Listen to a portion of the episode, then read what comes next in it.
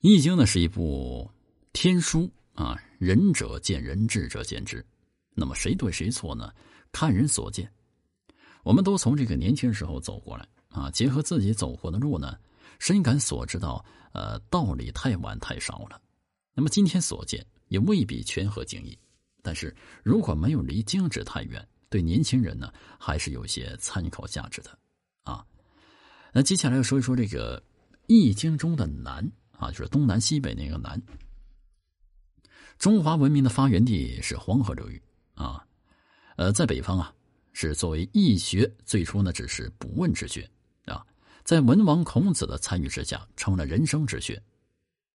我读易经呢，有几句词语啊，印象最深：一是有幽往，二是立设大船，三是立西南，南征极等。无论是在顺境还是逆境时刻，静下来不行动是暂时的，而通过行动来克服这个困难，或者呢，在顺利时把握有利时机，趁势而上，取得最大辉煌，这才是人生的意义所在。